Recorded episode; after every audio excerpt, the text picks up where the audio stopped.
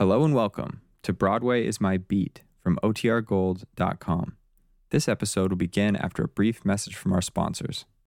This episode is brought to you by Shopify. Whether you're selling a little or a lot, Shopify helps you do your thing, however you cha-ching. From the launch your online shop stage, all the way to the we just hit a million orders stage. No matter what stage you're in, Shopify's there to help you grow. Sign up for a $1 per month trial period at shopify.com/special offer, all lowercase. That's shopify.com/special offer.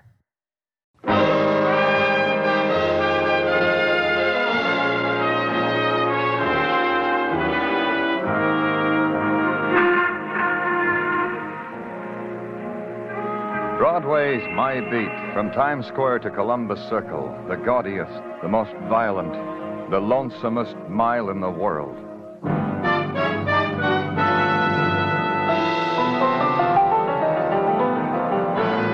Broadway's My Beat, with Larry Thor as Detective Danny Clover.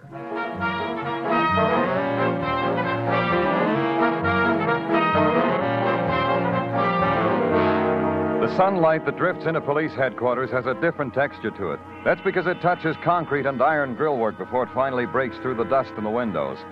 That's why I supplement it with my own personal sunshine. His name is Sergeant Taglia, and he never knocks, even on Thursday. And sometimes he brings company. This man's name is Harry Dean, Danny. Yeah, close the door, Taglia. Okay, you can stay. Just close the door. Sit down, Mr. Dean, over there. Thank you. You're the man I want to see? Well, that all depends. What's in your mind? I'm 46 years old, Mr. Clover. In 4 months, I'll be 47 in August. I live at 903 Hillcrest Road in Queens. All right. Once when I was 6 and a half, I stole a peppermint stick. I got caught. I gave myself up to my mother. Hey, Danny, what is it? Go on, Mr. Dean. Well, I wanted to draw a parallel. 2 days ago, I stole $20,000. And you're giving yourself up to me. Well, it was for my wife. You understand that, don't you? Just that you stole $20,000, that's all. Yes, well, here's Marcia's photograph. That's my wife's photograph. Yes? She's going on 42. No, she is going on 43 now. Not very attractive anymore, I know that. She looks like what she is. After 20 years of me... bank teller. You stole the money from the bank? Well, I stole $20,000 from the Charles Street National Bank where I work because I was told I could have Marcia back for that amount of money. Are you trying to tell me that Marcia was kidnapped? Yeah, but don't you see? All right, go on. Well, I came home yesterday and Marcia wasn't there. About 9 o'clock, I got a phone call. A man said Marcia wouldn't be heard if I brought the money. Then he put Marcia on the phone. And she was being brave, I know, but I could tell she was frightened, terrified. She pleaded with me. Whenever you can talk, Mr. Dean. I can talk? A man has a right to feel about his wife. That man said to bring the money, go to that summer resort, Far Rockaway, register at the Idlewild Arms, put the money in the bottom bureau drawer and leave. But I did it, and they lied to me. Marcia hasn't come home. They've done something to her. I know.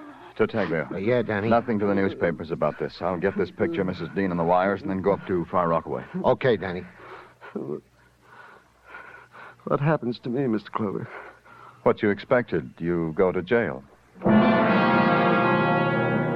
There was no protest in him as Tartaglia led him away, only a tired, empty dejection that had stamped its shape on his body, stained his eyes with the color of despair. And when the room was empty of him, a question remained. Why had it been done to an ordinary man, an ordinary bank clerk? The answer was ordinary. The man was in a place where money flowed and teased. The right pressure, and for as long as was needed, the flow could be diverted. A loved woman can be that pressure. Even for an ordinary man like Harry Dean.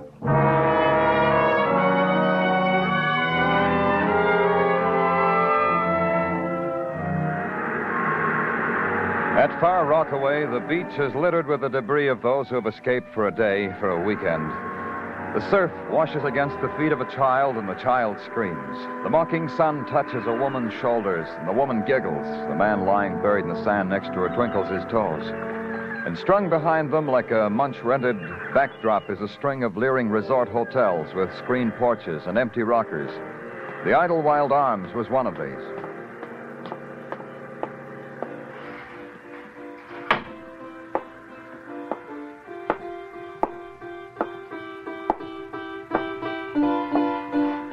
Glory, hallelujah, a guest. Hey, give me room, boy. I've got a welcoming speech for you. Just a minute, Don't interrupt, boy. It's the off-season, and I got to rehearse it on somebody, and you're just as good a guinea pig as anybody, aren't you, boy? Look, You're interrupting, boy. I'm going to have trouble with you.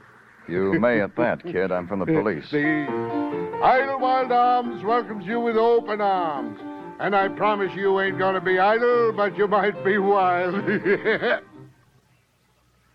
Did I hear you, boy?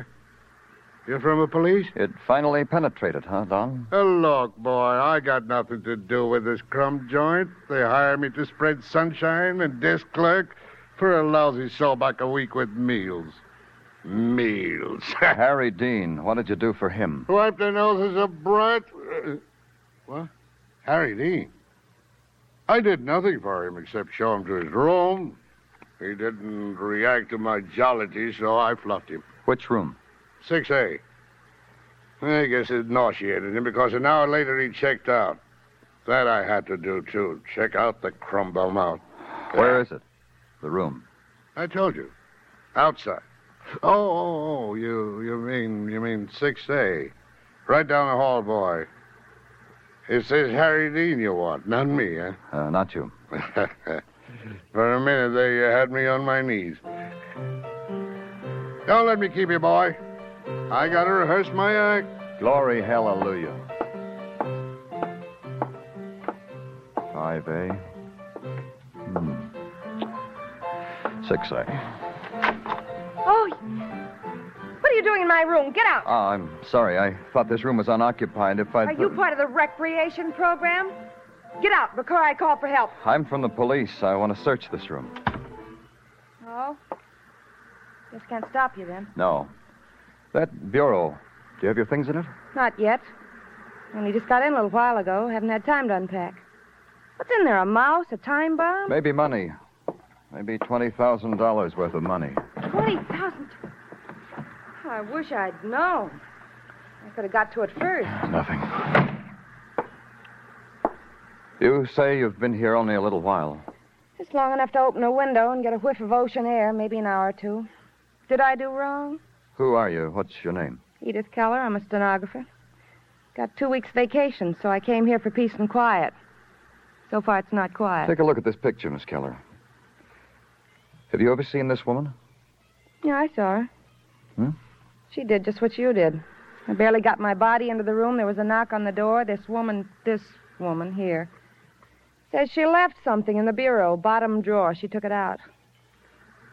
Wish I'd known. 20,000. Was there anyone with her? Yeah, a man. He stayed in the hall. I didn't get a look at him, just heard his voice. Gee. Gosh. I know, Miss Keller. $20,000.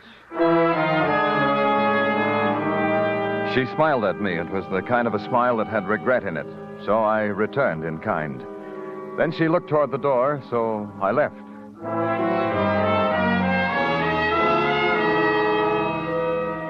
On the ride back to Manhattan, I jotted it all down in my mind. It was simple. Marcia Dean was never kidnapped. Marcia Dean had made a thief out of her husband. Marcia Dean, 42, going on 43, had run away with another man. And the money her husband had stolen would finance the production. It meant starting all over again, back to routine. Find out about Marcia Dean. Climb concrete steps. Ring doorbells and call Marcia Dean's neighbors. I know you. You're a policeman. I am? If you're not, you just stole a police car. Come on in. Thanks. But this won't take long, Mrs. Graham. This way in the parlor. That's the mister sitting there in the rocker behind the newspaper. Graham? Graham, this is a policeman come to call. Mm-hmm. What's your name, mister? Clover. Danny Clover. Graham, His name is Danny Clover. Well, see. Once Graham saw a picture in a magazine. Picture of a man in a rocking chair who was retiring on $200 a month. Graham sent in the coupon. Now, it's 15 years later. Graham sits in a rocking chair just like the picture. Don't you, Graham? Miss Graham, I wonder if you can give me some information about a neighbor of yours, sir. Comings and goings of a neighbor? I can give you comings and goings of three houses on either side of me, on this side of the block. Across the street, further down than that. I see. I stand at that window and a snoop. Oh, don't look down your nose at that, mister. Some people stand at a bar and drink. Their pleasure. I snoop. Mine. When was the last time you saw your next-door neighbor, Mrs. Dean? Yesterday. Wednesday. What time was that? When she got into the cab. What time? About 3. I'd say it was about that. What kind of a cab was it, Miss Graham? Yellow cab, I think. Wasn't it, Graham? Mm-hmm. I said, wasn't it a yellow cab? Oh, I think so. See, mister, I told you it was a yellow cab. It didn't take long. At the cab company, a girl with rimless glasses and green eyeshade was courteous, efficient, and bored. She pulled the driver's route reports out of a steel file, checked them with me, and found the one that matched. At 3:12 p.m. Wednesday, hacky Stan Hodek had picked up a fare at 903 Hillcrest Road in Queens. If I wanted to talk to Stan about it, the girl said she was sorry. There was no way of reaching him. He'd report in at 10 o'clock. If I cared, I could wait till then. I cared. At 10:05, a cab rolled into the garage. It was Stan, she told me. I went over to it. Oh, the things your body will take just so it can eat. You have that trouble, Mac? Continually. The girl in the office told me you were Stan Hodek. That girl is always right. It's like an affliction with her. What's the matter, pal? Did you lose something in a cab? You think it's mine? Oh, nothing like that, Stan. I'm Danny Clover, police department. Oh, somebody made a complaint because I questioned the good name of his family? I do this many times a day. On Wednesday, you picked up a fare, Stan, in Queens. I want you to tell me about it. Wednesday? Yesterday's a long time ago. In Queens, that's a long place. 903 Hillcrest Road at 3:12 in the afternoon. Try to remember, Stan. Okay, I'll try. Queens, Hillcrest Road, Wednesday. Give me a hint, Mr. Clover. A man or a woman? A woman. Well, that makes it easier because it's easier to remember a woman. Yeah, now I remember. What about it? I've got a photograph here. Was it this woman? Let's see. Yeah. I remember because this age-type woman is easy to forget. How did you happen to go there? Did she call you? No, a guy hailed me from the street. What guy? Who knows? Some guy out of a crowd told me to go to Queens, to that address, pick up a lady and take her to where he'd be waiting for. Where was that? On a corner in Brooklyn. I remember because all that was on that corner was an empty lot. Lousy meeting place. But... Will you take me there now? Oh, I don't know. I just finished a day's work. You'll have to clear it with Miss Righteous in the office. And... We'll clear it. Let's go, Stan.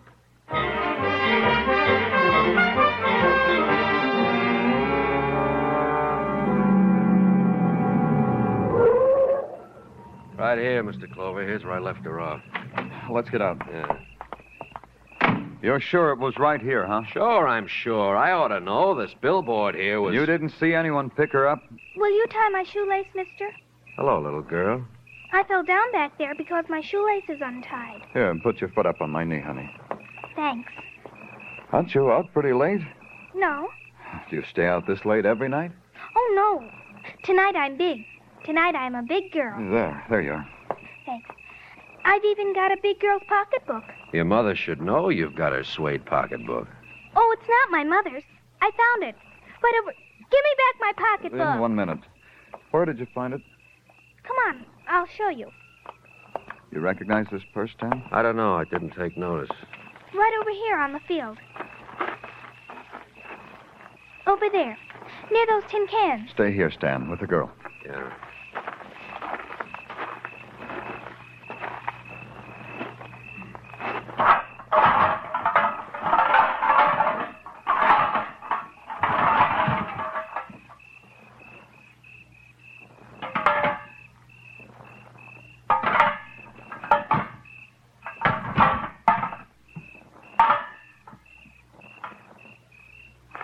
Find anything? I found something. Marcia Dean.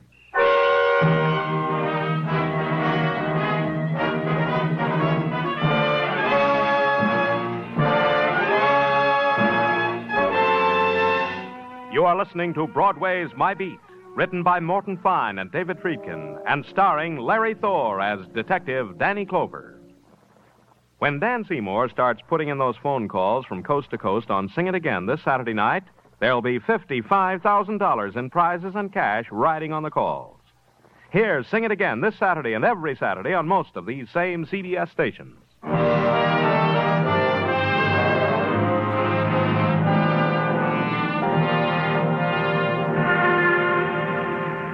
When the promise of summer touches Broadway, Broadway dons its Hawaiian shirt and stands on street corners to discuss batting averages, the men from Mars, the rise to fame and fortune of Hopalong, how much it costs to dress the kids because this Hoppy character is so famous, and then the real tidbit, murder. All the other conversation was just an appetizer. How a policeman found a woman lying dead in a vacant lot, lying under a shroud of tin cans, her funeral bouquet a clump of weeds. That was something to talk about. And her husband, a bank clerk, poor guy, stealing the bank's money to ransom her life, and all the time she was there in the vacant lot. A lunch hour isn't long enough to discuss things like that. But at police headquarters, there's time. There's a cold, dank room that contains within itself all the time in the world. The morgue.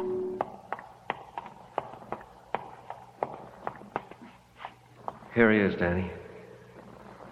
Why did you have me brought here, Mr. Clover? I know she's dead. I know. Do I have to? I know what you must feel, Mr. Dean. This is something that it has to be done. You understand that, Mr. Dean? You'll be all right? Yes, Mr. Clover. Patrol McKinney? Yeah. Was this your wife, Mr. Dean? Marcia. Sorry for all the bad times, all the hard years. Forgive me, Marcia. Mr. Dean. What do you want? When we brought the cab driver, Stan Hodek, to your cell this morning, he said he'd never seen you before. Yes? Had you ever seen him loitering around the house or the bank? Oh, no. Please, miss, please. And ask me questions another time. Hodek's voice, did you recognize it? Could it have been the one who made the kidnap phone calls? Oh, no, I don't know. How could I remember a voice? Can other people do that? Remember the sound of maybe it was his. I don't know. Patrol McKinney. Yeah.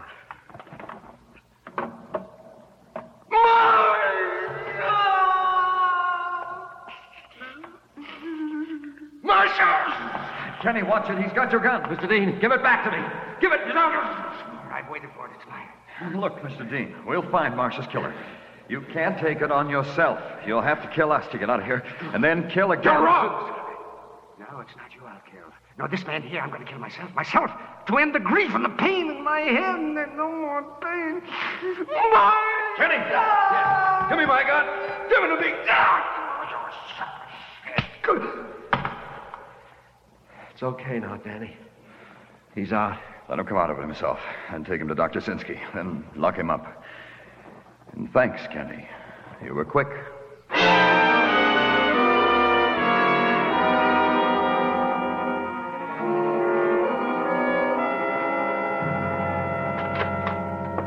Can I come in, Danny? Yeah, come in, Taglia. Oh, thanks.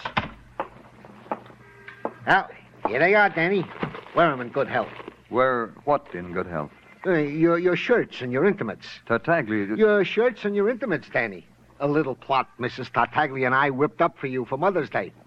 I heisted your laundry out of your locker and took it home. And Mrs. Tartaglia got together with her Bendix washer. Here is your laundry, Danny, as clean can be.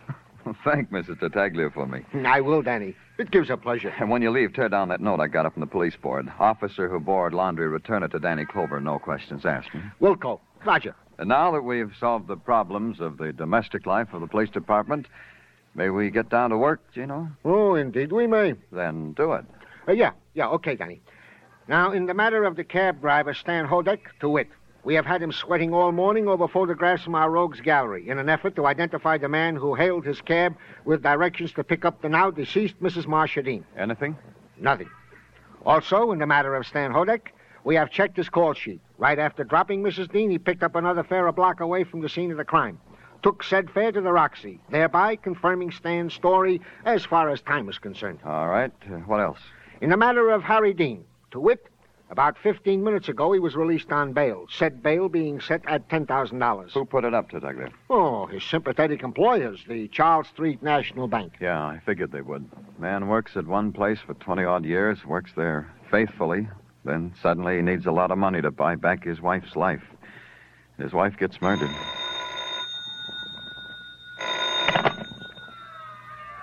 Danny Clover speaking. Muggerman, Danny. I'm phoning from the call box at 45th and Broadway. What's up, Muggerman? Stan Hodek. The cab driver? Yeah, he's in the middle of the street, Danny. He's been shot to death.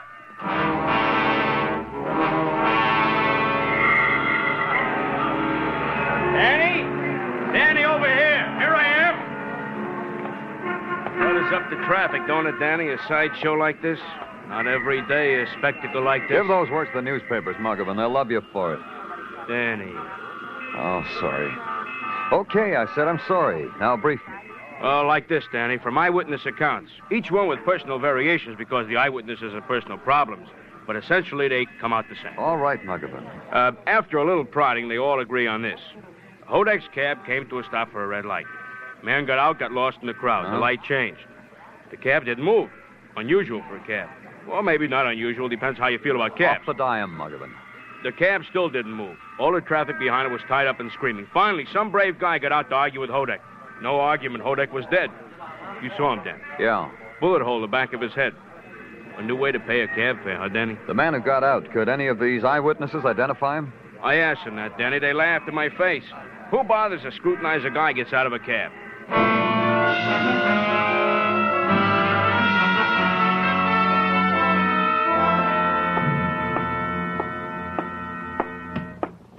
Oh, Danny, can I see you for a minute? Hello, Dr. Sinsky. This thing, Danny, this murder of the woman, Marcia Dean. May I inquire as to your progress? What makes you so interested, Doctor? Oh, it disturbs me. A person like Mrs. Dean who only saw her name in print in a telephone book should... We've made some progress. Oh, I'm glad. I'm not a vindictive man, Danny, but whoever did this thing... I know what you mean. Danny, I got here the autopsy report on Marcia Dean. Tell it to me. That she was shot with a .32 caliber pistol you already know. Mm-hmm. She died instantly, the bullet entering the sternum at close range, pierced the heart. When found, she had been dead approximately 30 hours. Huh? 1 hour more or less, Danny, but 30 hours is a fair approximation. And it makes a liar out of a person I talked to in Rockaway. Forgive me, Danny, I don't understand. A stenographer on vacation, Doctor. A girl who said her name was Edith Keller. I saw her yesterday afternoon when Mrs. Dean had already been dead for a day. Edith Keller said she'd just seen Mrs. Dean. So? So what, Danny? So Marcia Dean never left Brooklyn. She was never in Rockaway. The beach fires smoldered along the stretch of East Far Rockaway. And clinging to their fringe of light and warmth, the shadows huddled and protested with small squeals of delight. There was background music, too, the portable radios, and the rhythmic thumping of an out-of-tune piano, courtesy the Idlewild Arms.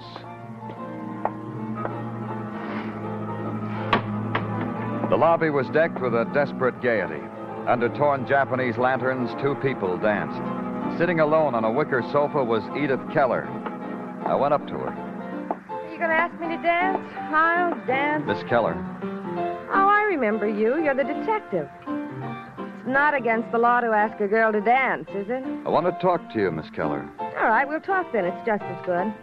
Watching the dancers and the fun, I was getting lonesome. Please sit down. Not here. Somewhere quiet. But... Your room. We'll talk there. Now, Miss Keller.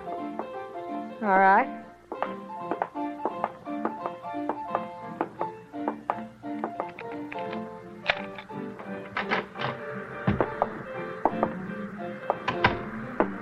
See, I did what you said, but we haven't anything to talk about. Not like this. A bank teller, Edith. Let's discuss him. Bank teller? I don't know anything. No, you didn't know him, Edith. You just knew that tellers handle money. You knew there was a way to get that money. I think you must be crazy or something. You and someone else kidnap his wife. Make him bring the ransom here to this hotel. Put it in the bottom drawer of the bureau. You got that money, didn't you, Edith? You're wrong. I told you that woman got it. The woman whose picture you showed me. I told you that. You lied. Marcia Dean was never here because she was dead in a vacant lot in Brooklyn. You and whoever you worked with got her to go to that lot, then murdered her. Who are you working with, Edith?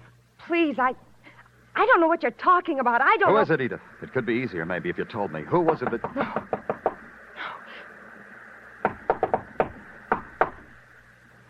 Someone knocked, Edith. Open the door. Open it. Darling. Harry? Darling, go away. Huh? Go away. Come on in, Harry. Close the door. All right. I'm in. Now what? If you want to grieve some more about your wife, Harry, I'll watch. Oh, don't worry about it, Clover. Not me. You. You killed your wife, Harry, and made it look like kidnappers did it. And the ransom money you pocketed for Edith here. Touching. She's worth killing twice for, Clover. If you knew her like I did, you'd know that. After being married for 23 years, a man misses what he can only read about. Harry! You'd understand that, Clover. Killing the cab driver had to be done. You brought him into my cell to see if he'd recognize me. Of course he recognized me. Why didn't he say he knew you? He got too clever. He caught on to what was happening. He wanted money. He said, let's go for a ride in my cab and talk about money. So I shot. An appetite like his was no good for Edith and me. Let's go, Harry. Well, then you know why I can't go with you. 2 killings. 3. Harry, no. No more killing, Harry. Edith, watch out. He's got to die. He's got to die. Edith! I didn't mean to shoot. Edith, don't die. Don't die. Please, please. Now listen to me, Edith. Don't die. Don't die. I didn't mean that. Just breathe. Breathe, Edith. No!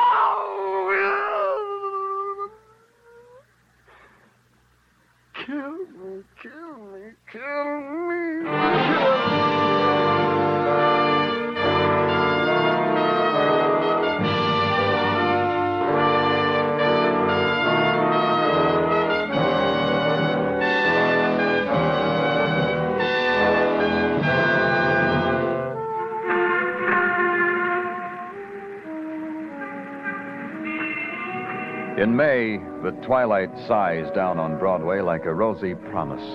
You walk toward it, then someone smiles and takes your hand, whispers to close your eyes. And your head gets banged against a wall. The lights are bright, the noise is loud, and your scream mixes well with the shriek of the night. It's Broadway, the gaudiest, the most violent, the lonesomest mile in the world. Broadway, my beat.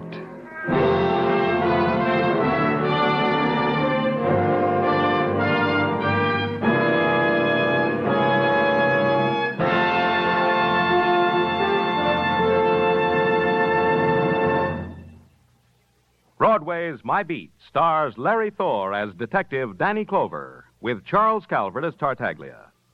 The program was produced and directed by Elliot Lewis. The musical score was composed and conducted by Alexander Courage. Included in the night's cast were Jack Crucian, Howard McNear, Joseph Granby, Virginia Gregg, Hal March, and Marley Names.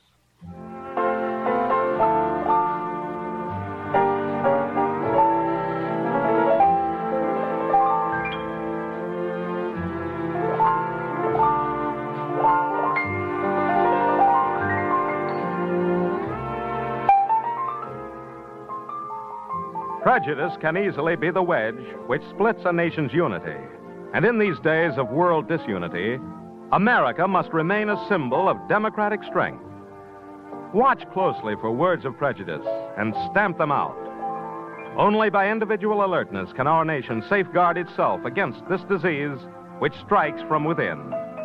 Accept or reject people on their individual worth. Joe Walter speaking. This is CBS, where the Goldbergs are every Saturday night, the Columbia Broadcasting System.